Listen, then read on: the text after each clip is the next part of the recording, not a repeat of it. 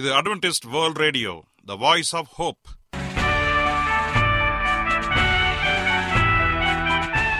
வணக்கம் அன்பான வானொலி நேயர்களே, உங்கள் அனைவரையும் கர்த்தராகிய ஆண்டவர் இயேசுவின் நாமத்திலே வாழ்த்தி எங்களது இன்றைய ஒலிபரப்பை கேட்க உங்களை அன்போடு வரவேற்கிறோம்.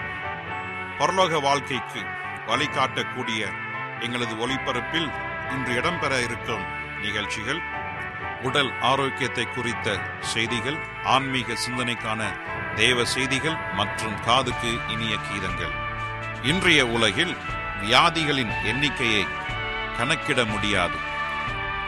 ஒவ்வொரு நாளிலும் பேர் தெரியாத பல பல வியாதிகளால் மனிதர்கள் இறந்து வருவதை காண்கிறோம். இந்த சூழ்நிலையில் நீங்கள் ஆரோக்கியமாக இருக்க வேண்டுமென நாங்கள் விரும்புகிறோம். அதற்கு முன்பதாக ஓர் இனிய பாடலை கேட்டு மகிழ்வோம்.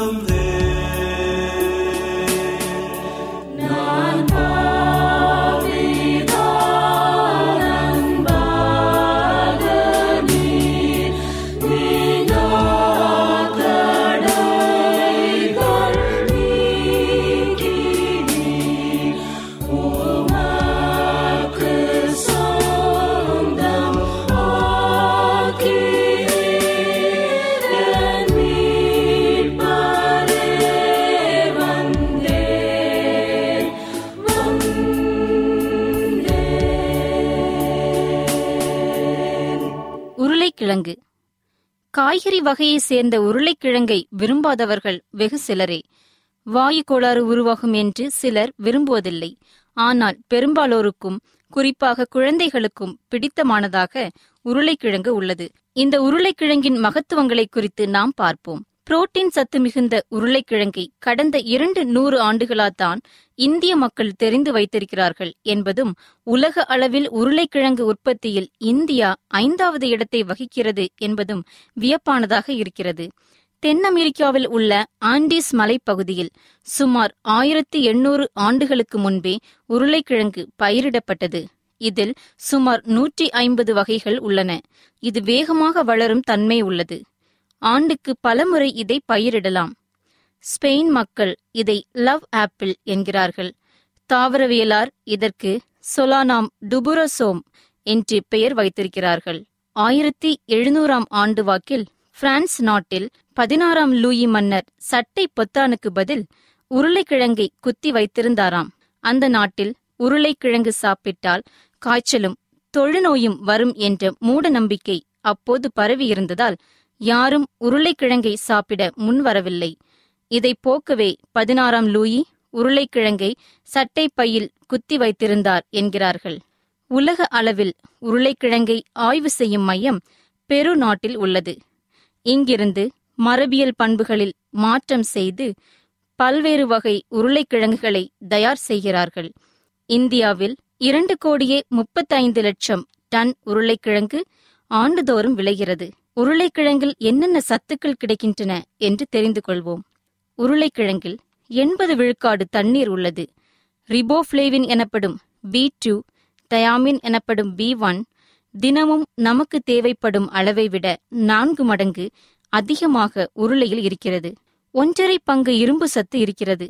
இதில் அன்றாட தேவையை விட 10 மடங்கு அதிகமான வைட்டமின் C நிறைந்துள்ளது. வாழைப்பழத்தை விட அதிகமான பொட்டாசியம், பால் மற்றும் முட்டை புரதங்களுக்கு இணையான புரதங்கள் உருளைக்கிழங்கில் கிடைக்கிறது. இதில் வளர்ச்சிக்கு உதவும் அமினோ அமிலங்களான லைசோசின், மீதியோனைன் போன்றவையும் நார் சத்தும் பீட்டா கேரட்டின் சத்தும் உள்ளது. இதிலுள்ள சர்க்கரை சத்து உடம்புக்கு நல்ல ஆற்றலை தருகிறது. அதிக இரத்த அழுத்தம், இதய பாதிப்புகள், சிறுநீரக கோளாறுகள் உள்ளவர்களுக்கு உருளைக்கிழங்கிலிருந்து சர்க்கரை தயாரித்து தருவதற்கான ஆராய்ச்சி நடந்து வருகிறது. வயிற்றுப்போக்கை கட்டுப்படுத்தும் மருந்து உருளைக்கிழங்கிலிருந்து தயாரிக்கப்படுகிறது. இது தவிர காலரா, டிப்தீரியா எனப்படும் தொண்டை அடைப்பான், வறட்டு இருமல், ஹிப்படைட்டிஸ் B போன்றவற்றுக்கும் இதிலிருந்து மருந்துகள் தயாரிக்கப்படுகின்றன. மருத்துவ திறனை அதிகரிக்கும் மரபு மாற்ற முறைகளும் தொடர்ந்து நடந்து வருகிறது. நமக்கு ஒரு நாளைக்கு தேவையான சத்துக்களை உருளைக்கிழங்கின் மூலம் மட்டுமே பெற்றுக்கொள்ள முடியும். உலகம் முழுவதிலும் உருளைக்கிழங்குகளை பலவாறாக மக்கள் பயன்படுத்துகிறார்கள். அவியல், பொரியல், வறுவல், சிப்ஸ் என பல வகை பண்டங்களாக தயாரிக்கிறார்கள். அதிகமாக சாப்பிட்டால் வாயு கோளாறை உண்டாக்கும் என நாம் சொல்கிற இந்த உருளையில் இத்தனை சத்துக்களா என நினைக்கும் போது வியப்பாக இருக்கிறது. என்ன நேயர்களே, உருளைக்கிழங்கில் உள்ள சத்துக்களை குறித்தும் மருத்துவ குணங்களை குறித்தும் தெரிந்து கொண்டீர்களா?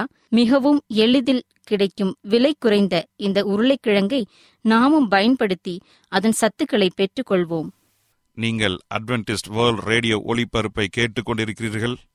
எங்களுடைய முகவரி அட்வென்டிஸ்ட் வேர்ல்ட் ரேடியோ, தபால் பெட்டி எண் 1446, Salisbury park, market yard post, Pune 411037, Maharashtra, India. எங்களுடைய இமெயில் முகவரி awr tamil@gmail.com. இப்பொழுதும் நாம் தேவ வசனத்தை தியானிக்கும் வேலைக்குள்ளாக வந்திருக்கிறோம். இன்றைய தேவ செய்தியை சகோதரர் J.S. செல்வன் அவர்கள் வழங்க இருக்கிறார். கிறிஸ்துவுக்குள் அன்பான தேவ பிள்ளைகளே, உங்கள் அனைவரையும் இந்த அட்வென்டிஸ்ட் உலக வானொலி நிகழ்ச்சியின் வாயிலாக சந்திப்பதிலே மிக்க மகிழ்ச்சி அடைகிறேன். உங்கள் அனைவரையும் கிறிஸ்து இயேசுவின் நாமத்தில் அன்போடு வாழ்த்துகிறேன். நேயர்களே, எங்களது அனுதின நிகழ்ச்சிகளை எங்களுடைய இணையதள பக்கத்திலும் கேட்டு மகிழலாம். எங்களுடைய இணையதள முகவரி www.awr.org.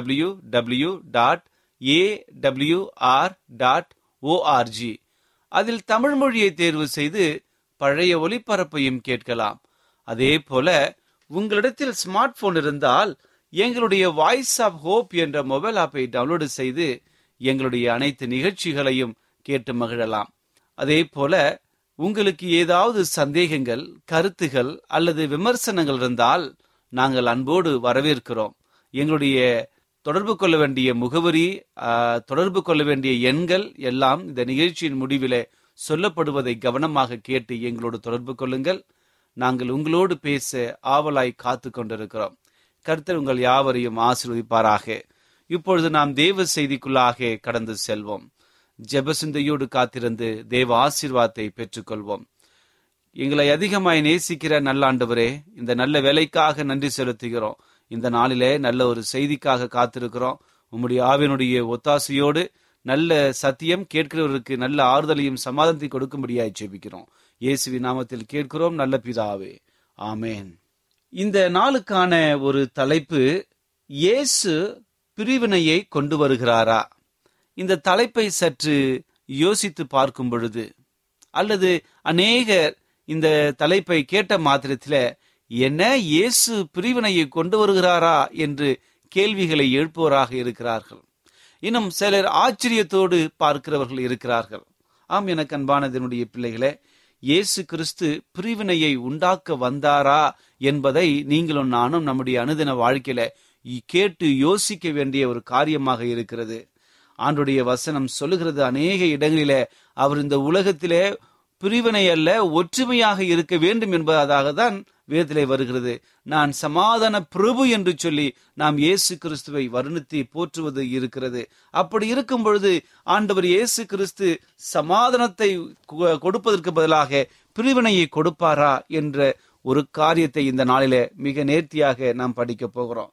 இன்றைக்கு அநேகருடைய வாழ்க்கையில இருக்கிற ஒரு காரியம், என்னுடைய வாழ்க்கையில இத்தனைப்பட்ட பெரிய பிரிவினைகள் காணப்படுகிறது, அப்படி என்றால் சேர்ந்து வாழ்வதற்கு நான் என்ன செய்வது என்று சொல்லி அநேக காரியங்கள் இருக்கிறது. ஆனால் ஆண்டவர் சொல்லுகிறார், ஏசாயா 9:6 சமாதான பிரபுவான நம்முடைய ஆண்டவர் இயேசு கிறிஸ்து என்று வேத வாசன் நமக்கு மிக அற்புதமாக சொல்லுகிறது. வேத வசனத்திலே சொல்லப்பட்ட ஒவ்வொரு காரியத்தையும் நம்முடைய ஆவிக்குரிய வாழ்க்கையில அபியாசிக்கும் பொழுது சமாதான பிரபு ஆண்டவர் இயேசு கிறிஸ்து இருந்து கொண்டிருக்கிறார் என்பதை நாம் இந்த உலகத்திலே புரிந்து கொள்ள ஒரு சந்தர்ப்ப சூழ்நிலையை உருவாக்குகிறது. ஆகவே, நான் பூமியிலே சமாதானத்தை உண்டாக்க வந்தேன் என்று நினைத்தீர்களோ என்ற இன்னொரு வசனத்தை வாசிக்கும் பொழுது அநேகருடைய வாழ்க்கையில மிகப்பெரிய ஒரு கேள்வி எழும்புகிறது.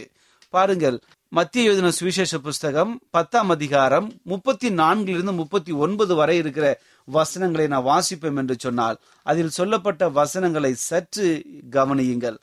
மத்திய எழுதின சுவிசேஷ புஸ்தகம் 10:34 நான் வசனங்களை வாசிக்கிறேன். பாருங்கள், பூமியின் மேல் சமாதானத்தை அனுப்ப வந்தேன் என்று எண்ணாதிருங்கள், சமாதானத்தை அல்ல பட்டயத்தையே அனுப்ப வந்தேன், சமாதானத்தை அல்ல பட்டயத்தையே அனுப்ப வந்தேன் என்று சொல்லி சொல்லுகிறார். அப்படி என்றால் இந்த உலகத்திலே சமாதான பிரபுவாக இருக்க வேண்டிய ஆண்டவர் இந்த வசனத்தை சொல்வதன் கருத்து என்ன? பூமியின் மேல் சமாதானத்தை அனுப்ப வந்தேன் என்று எண்ணாதிருங்கள். அப்படி என்றால் சமாதானத்தை அல்ல பட்டயத்தையே அனுப்ப வந்தேன் என்றும் சொல்லுகிறார். அதை சொல்லிவிட்டு மறுபடியும் விளக்குகிறார், கவனிங்கள். எந்த ஒரு மனுஷனுக்கு சத்துருக்கள் அவனுடைய வீட்டாரே, எப்படி எனில் மகனுக்கு தகப்பனும் மகளுக்கு தாயும் மருமகளுக்கு மாமிக்கும் பிரிவினையை உண்டாக்க வந்தேன்.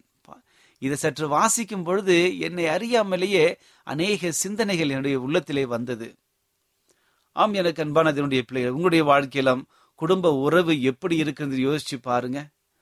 ஆண்டவருடைய வசனங்கள் மிக தெளிவாக சொல்லுகிறது, மகனுக்கும் தகப்பனுக்கும் மகளுக்கும் தாய்க்கும் மருமகளுக்கும் மாமிக்கும் பிரிவினை உண்டாக்க வந்தேன் என்று இந்த வசனம் சொல்லுகிறது. அப்படி என்றால் ஆண்டவர் குடும்பத்தை பிரிக்க வந்தாரா? சற்று யோசித்து பாருங்கள். ஆம், எனக்கு அன்பானதனுடைய பிள்ளைகளே, ஆண்டவர் குடும்பத்தை பிரிப்பவர் அல்ல, அவர் சமாதான பிரபு. இன்னைக்கு பிரிவினையின் ஆவியாக சாத்தான் செயல்படுவதை நாம் உணர்ந்திருக்கிறோம். இன்னைக்கு அநேகருடைய குடும்பத்தில சாத்தானுடைய வல்லமையினாலே இன்றைக்கு அநேக குடும்பங்கள் பிரிந்து காணப்படுகிறது. மகன் தன்னுடைய தகப்பனை மதிப்பதில்லை, மகள் தன்னுடைய தாயை மதிப்பதில்லை. இன்னும் அநேக உறவுகள், மாமியார் மருமகள் பரவலாக எல்லா குடும்பங்களிலும் இந்த ஒரு சண்டை நடைபெற்று கொண்டிருக்கிறது. இப்படி நாம் எல்லா காரியத்தையும் சாத்தானுடைய வல்லமை என்று சொல்லும் பொழுது இந்த மத்தேயு சுவிசேஷ புஸ்தகம் 10ஆம் அதிகாரம் 34 அது நாம் படிக்கும் பொழுது, நான் சமாதானத்தை அனுப்ப வந்தேன் என்று எண்ணீர்களோ என்று கேள்வி கேட்டுவிட்டு நான் பட்டயத்தையே அனுப்ப வந்தேன் என்ற ஒரு காரியத்தையும் சொல்கிறார். அதற்கு ஒரு புரியும்படியாக இன்னொரு விதத்துல சொல்கிறார். எப்படி எனில், மகனுக்கும் தகப்பனுக்கும், மகளுக்கும் தாய்க்கும், மருமகளுக்கும் மாமிக்கும் பிரிவினையை உண்டாக்க வந்தேன் என்றும் சொல்லுகிறார். இதனுடைய அர்த்தம் என்ன? சற்று யோசித்து பார்த்தீர்களா? இந்த அதிகாரத்திலே நாம் பார்க்கும் பொழுது அநேக காரியங்கள் நம்முடைய ஆவிக்குரிய வாழ்க்கையில அதிகமாக இருக்கிறது. ஏனென்று சொன்னால், நம்முடைய வாழ்க்கையில இங்கு இயேசு கிறிஸ்து இந்த அதிகாரங்களிலே சொல்லும் பொழுது நம்முடைய வாழ்க்கையிலே முரணாக தோன்றலாம். ஆனால் இயேசு கிறிஸ்துவின் மெய்காப்பாளர்கள் சூழ்ந்திருக்க ஒரு ராஜாவாக இந்த உலகத்திலே அவர் வரவில்லை. ஒரு சாதாரண ஒரு குழந்தையாக மாட்டு தொழுவத்திலே பிறந்து வளர்ந்தார். சத்துருக்களையும் சிநேகிகள் என்று பிரசங்கித்தார். இங்கே பிரிவினைகளையும் போராட்டங்களும் உண்டாக்க வந்ததாக சொல்லுகிறார். நம்மை போலவே இயேசு கிறிஸ்துவின் சீடர்களும் அவரை பின்பற்றினவர்களாக இருந்தார்கள். இதை கேட்டதும், ஆண்டவர் இப்படி சொன்னதை கேட்டதும் அவர்களுக்கு ஒரே ஆச்சரியம். என்ன ஆண்டவர் இப்படி சொல்லுகிறாரே என்று சொல்லி, இது எப்படி சாத்தியம் என்று சொல்லி தங்களுக்குள்ளே அநேக கேள்விகளை கேட்டு குழம்பிக் கொண்டிருக்கிறார்கள். இந்த வசனத்தை சொன்ன மாதிரி எப்படி நீங்கள் குழம்பி போய் இருக்கிறீர்களோ, அதே போலதான் அவர்களும் இந்த வசனத்தை கேட்ட மாத்திரத்திலே குழம்பி போயிருந்தார்கள். மத்தேயு 10ஆம் அதிகாரம் 34-39 சொல்லப்பட்ட இந்த ஒரு காரியத்துல, உங்கள் மெய்ப்பற்று யார் மேல் இருக்கிறது என்று கேட்கிறார். அப்படி என்றால் உங்கள் விசுவாசம், நீங்கள் உண்மையான ஒரு அன்பு யாரிடத்திலே இருக்கிறது என்ற கேள்வியை கேட்பதற்காக இந்த ஒரு காரியத்தை அங்கே சொல்லுகிறார். சற்று யோசித்து பாருங்கள். நம்முடைய ஆண்டவர் சமாதானத்தின் பிரபு, சமாதானத்தை கொடுக்கிற ஆண்டவர். அவர் நம்மோடு கூட இருக்கும் பொழுது நமக்கும் நம்மை சார்ந்திருக்கிற எல்லாருக்குமே மாபெரும் சமாதானம், சந்தோஷம் இருக்கும். ஆனால் ஆண்டவர் இங்கு சொன்னதனுடைய ஒரு நோக்கம் என்னவென்று சொன்னால், ஆண்டவர் மேல் நீங்களும் நானும் எப்படி உறுதியாக இருக்கிறோம், எந்த இடத்தில் அவரை வைத்திருக்கிறோம் என்பதை நாம் அறிந்து கொள்ள வேண்டும். இன்றைக்கு நம்முடைய ஆவிக்குரிய வாழ்க்கையில தேவனை தவிர்த்து மற்றவர்களுக்கு முதலிடம் கொடுக்கும் பொழுது நம்முடைய வாழ்க்கை சீரழியப்படும். அதுதான் பிரிவினை உண்டாகும். தேவனுக்கு முதலாவது இடத்தை நம்முடைய குடும்பத்திலே வர வைக்க வேண்டும், நம்முடைய உறவிலே வைத்திருக்க வேண்டும், நம்முடைய செயலிலே வைக்க வேண்டும். நம்முடைய எல்லா காரியத்திலும் தேவனுடைய சிந்தையை முதலாவதாக வைத்திருக்க வேண்டும். இதற்காகத்தான் ஆண்டவர் இப்படி இங்கே சொல்லுகிறார். இதன் ஆண்டவர் அடிக்கடி சொல்லுகிற ஒரு காரியம், இந்த ஒரு காரியத்தை சொல்லுகிறார். மத்தேயு எழுதின சுவிசேஷ புஸ்தகத்துல மலை பிரசங்க அனுபவத்தில அவர் சொல்லுகிற இன்னொரு காரியத்தை கவனிங்க. மிக அற்புதமாக நேர்த்தியான முறையில இந்த காரியத்தை இங்கே சொல்லுகிறார். மத்தேயு 6ஆம் அதிகாரத்தை நாம் படிப்போம் என்று சொன்னால், அதில் 33ஆவது வசனத்தை வாசியுங்கள். முதலாவது தேவனுடைய ராஜ்யத்தையும் அவருடைய நீதியையும் தேடுங்கள், அப்பொழுது இவைகள் எல்லாம் உங்களுக்கு கூட கொடுக்கப்படும். பாருங்கள், முதலாவது நாம் என்ன செய்ய வேண்டும்? இரட்சகராகிய ஆண்டவர் இயேசு கிறிஸ்துவை நாம் தேட வேண்டும். அவர்தான் சொந்த இரட்சகர் என்பதை நீங்களும் நானும் நம்முடைய ஆவிக்குரிய வாழ்க்கையில ஏற்றுக்கொள்ள வேண்டும். முதலாவது இடத்தை அவருக்கு கொடுக்க வேண்டும். இயேசுவை முதலாவது வைப்போம் என்று சொன்னால் நமக்கு இருக்கிற எல்லா காரியத்தையும் அவர் பார்த்து கொண்டு அவர் நமக்கு கொடுக்கிறவராக இருக்கிறார். இங்கு இயேசு கிறிஸ்து தன்னுடைய சீஷர்களுக்கு அவர்கள் ஆலோசனை கொடுக்கும் பொழுது, உங்களுடைய உறவில யாரை முதன்மையாக வைத்திருக்கிறீர்கள், உங்களுடைய எல்லா செயல்களிலும் யாரை முதன்மையாக வைத்திருக்கிறீர்கள், உங்கள் விசுவாசம் யார் மேல் இருக்கிறது என்பதை விளக்கும்படியாக இந்த ஒரு வசனத்தை சொல்லுகிறவராக காணப்படுகிறார்.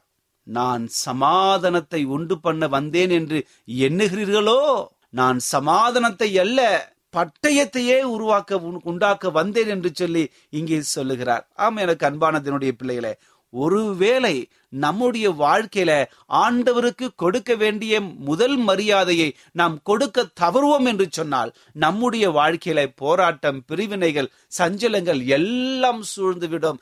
ஏன் என்று சொன்னால் சாத்தான் காத்து கொண்டிருக்கிறான் இந்த ஒரு காரியத்தை செய்வதற்காக. ஆம், எனக்கு அன்பானவர்களே, நம்முடைய வாழ்க்கையில சமாதான பிரபு நம்மோடு இருக்கும்படியாக நாம் அவருக்கு முதலிடத்தை கொடுக்க பழகி கொள்ள வேண்டும். என்றால் இந்த முன்னுரிமை யாருக்கு நாம் கொடுக்க வேண்டும் என்பதை நாம் தீர்மானிக்க வேண்டும். ஆகவே இந்த ஒரு காரியத்தை மிக அற்புதமாக வேத வசனங்கள் மூலமாக நாம் மிக அற்புதமாக சொல்லுகிறோம். வேதத்திலே அநேக காரியங்களை நாம் படிக்கிறோம். ஒரு ஓமையை நாம் படிக்கின்றோம்.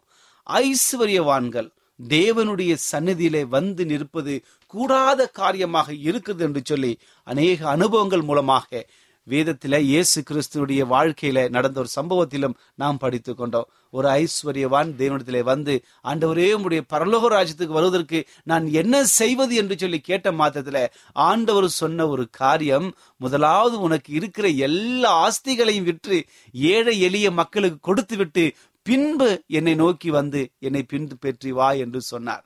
இதை தாங்கிக் கொள்ள, இதை கேட்க மனமில்லாத அந்த ஒரு ஐஸ்வர்யவான் அவன் வந்த வழியாகவே திரும்பி போய்விட்டான். இதிலிருந்து சொல்லுகிற ஒரு காரியம் என்று சொன்னால், ஐஸ்வர்யவான் தன்னுடைய முதலிடத்தை பணத்தின் மேலும், செல்வத்தின் மேலும், புகழ் மேலும் வைத்திருக்கிறார்கள். அதனால் அவர்கள் தன்னுடைய வாழ்க்கையில ஆண்டவரை முதலிடத்திலே வைக்க முடியாத ஒரு சூழ்நிலை இருக்கிறார்கள். ஆம், எனக்கு அன்பானதனுடைய பிள்ளைகளே, நம்முடைய ஆவிக்குரிய வாழ்க்கையிலும் கூட நாம் தேவனை முதலாவது வைக்காத படிக்கு இன்னைக்கு அநேக காரியங்கள் தடையாக இருக்கின்றன. அநேக பொருள்கள், அநேக புகழ்கள், இப்படியாக ஒவ்வொன்றும் நம்முடைய ஆவிக்குரிய வாழ்க்கைக்கு தடையாக இருக்கின்றன. எல்லாவற்றையும் இயேசு கிறிஸ்துவுக்குள்ளாக நாம் கொண்டு வந்து அவற்றையே நாம் ஆண்டவருக்காக ஒப்பு கொடுக்க வேண்டும். நம்முடைய வாழ்க்கையை ஆண்டவருக்கு ஒப்பு கொடுக்கும் பொழுது நாம் பாத்திரவான்களாக எனப்படும் அந்த தீர்மானங்களை செய்கிறோம். தேவனுக்கு உகந்த பாத்திரவான்களாக, தேவன் எடுத்து பயன்படுத்துகிற ஒரு பாக்கியமாக, ஒரு உபகரணமாக நாம் பயன்பட வேண்டும்.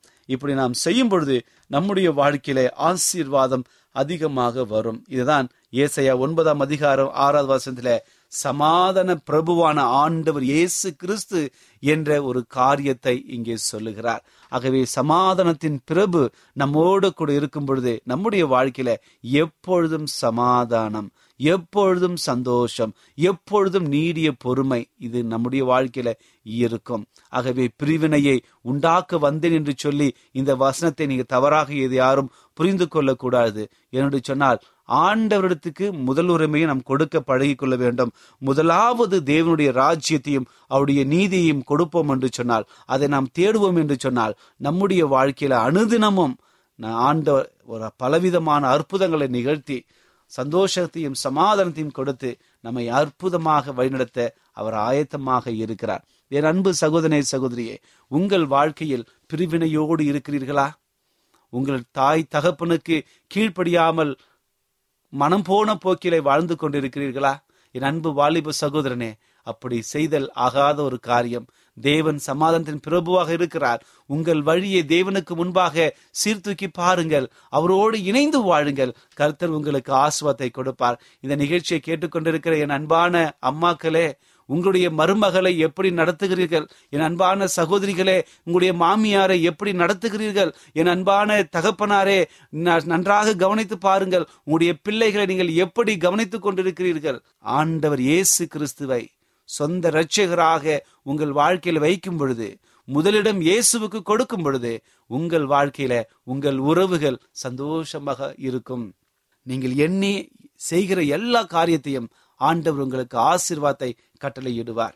ஆகவே இந்த செய்தி உங்களுக்கு ஆசீர்வாதமாக இருந்திருக்கும் என்று சொல்லி நான் கர்த்தருக்குள் விசுவாசிக்கிறேன். என் அன்பு சகோதரனே, சகோதரியே, இந்த செய்தியில் சொல்லப்பட்ட கிறிஸ்துதான் உண்மையான இரட்சகர் என்பதை உணர்ந்து அவரோடு இணைந்து வாழும் பொழுது சமாதானத்தின் பிரபு இயேசு கிறிஸ்து உங்களுடைய சமாதானமாக, உங்களுடைய ஆசீர்வாதமாக, உங்களுக்கு பல வெற்றிகளை கொடுத்து உங்களை அற்புதமாக வழிநடத்த ஆயத்தமாக இருக்கிறார். நீங்கள் செய்ய வேண்டியது கிறிஸ்து இயேசுவை சொந்த இரட்சகராய் ஏற்று அவரை முதலாவது வையுங்கள். கர்த்தர் உங்கள் பிரிவினைகளை நீக்கி சந்தோஷத்தையும் சமாதானத்தையும் உங்களுக்கு கட்டளையிடுவார். இப்படிப்பட்ட ஆசீர்வாதம் உங்களுக்கு வரும்படியாக நான் வாழ்த்துகிறேன். கர்த்தர் உங்கள் யாவரையும் ஆசீர்வதிப்பாராக. ஜெபிப்போமா. கிருபையுள்ள நல்ல ஆண்டவரே, இந்த நல்ல வேலைக்காக நன்றி செலுத்துகிறோம். இந்த நாளிலே சமாதானத்தை உண்டு பண்ண வந்து என்னை நினைத்தீர்களோ என்ற ஒரு நல்ல ஒரு செய்தியை கொடுத்தமைக்காக நன்றி தகப்பனே. இன்றைக்கு பிரிவினையை கொடுக்கிற சாத்தான் எங்கள் வாழ்க்கையிலே அநேக பிரிவினைகளை உண்டாக்கி கொண்டிருக்கிறான். ஆனால் ஆண்டவர் இயேசு கிறிஸ்து இங்கே பிரிவினை குறித்து பேசும் பொழுது ஆண்டவருக்கு தவிர மற்ற எல்லா காரியத்திற்கும் நாம் முதலாவது கொடுக்கும் பொழுது அங்கே பிரிவினைகள் உண்டாகிறது என்ற சூழ்நிலையில நாங்கள் படித்தோம் தகப்பனே. இந்த ஒரு செய்தி எங்கள் வாழ்க்கையில நல்ல ஒரு மாற்றத்தை கொண்டு வரும் என்று சொல்லி நான் கர்த்தருக்குள் விசுவாசிக்கிறோம். ஆண்டவரே, இந்த செய்தியை கேட்ட ஒவ்வொரு பிள்ளைகளையும் நீங்கள் ஆசீர்வதிக்கும்படியாக ஜெபிக்கிறேன். ஒருவேளை அவருடைய வாழ்க்கையில ஏதாவது பிரிவினைகளால கஷ்டத்தோடும் மனபாரத்தோடும் கவலையோடும் இந்த நிகழ்ச்சி யாராவது கேட்டுக்கொண்டிருந்தால் இந்த நேரத்தில் நல்ல ஒரு சமாதானத்தையும் சந்தோஷத்தையும் கொடுக்கும்படியாக ஜெபிக்கிறேன். இன்றைக்கு அநேக குடும்பங்களே தகப்பனே, கணவன் மனைவி பிரச்சனை அநேக பிரச்சனைகளாக மாறிவிடுகிறது. பிள்ளைகள் பெற்றோர்களே சண்டை போட்டுக்கொண்டு தூரமாய் இருக்கிறார்கள். அதே போல தகப்பனே, மாமியார் மருமகள் சண்டை எப்பொழுதும் ஓயாமல் இருந்து கொண்டிருக்கிறது தகப்பனே. ஆண்டவரே, அவர்களுடைய வாழ்க்கையில இயேசு கிறிஸ்து வைக்காமல் இருப்பதனால்தான் என்பதை அவர்கள் உணர்ந்து கொள்ள இந்த செய்தி ஒரு உறுதுணையாக இருக்கும்படியாக ஜெபிக்கிறேன். யாராவது இந்த நிகழ்ச்சியை பார்த்து கொண்டிருக்கிறவர்கள் இப்படிப்பட்ட பிரச்சனையிலிருந்து மீண்டு வர முடியாமல் கஷ்டத்தோடும் கண்ணீரோடும் கவலையோடும் மன பாரத்தோடும் இந்த நிகழ்ச்சியை பார்த்து கேட்டுக்கொண்டிருந்தால் சொன்னால் இந்த நேரத்திலே நல்ல சுகத்தை சமாதானத்தை சந்தோஷத்தை நீர் கொடுக்கும்படியாய் ஜெபிக்கிறேன்.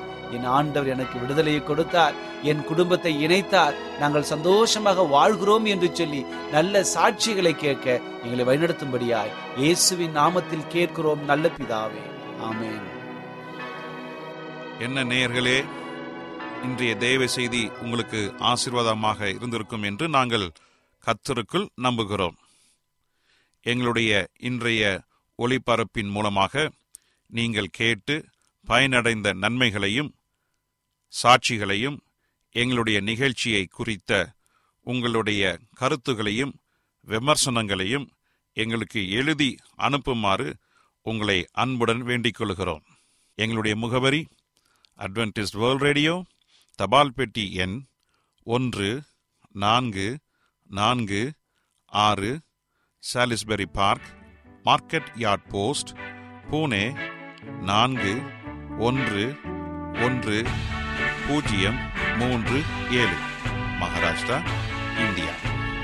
எங்களுடைய இமெயில் முகவரி awr tamil@gmail.com. இத்துடன் எங்களது இன்றைய ஒளிபரப்பு நிறைவு பெறுகிறது. மீண்டும் நாளைய தினம் இதே அலைவரிசையில் அரை மணி நேரம் முன்னதாக சந்திப்போம். கர்த்தர் தாமே உங்கள் அனைவரையும் ஆசீர்வதிப்பாராக. உங்களிடமிருந்து விடை பெறுவது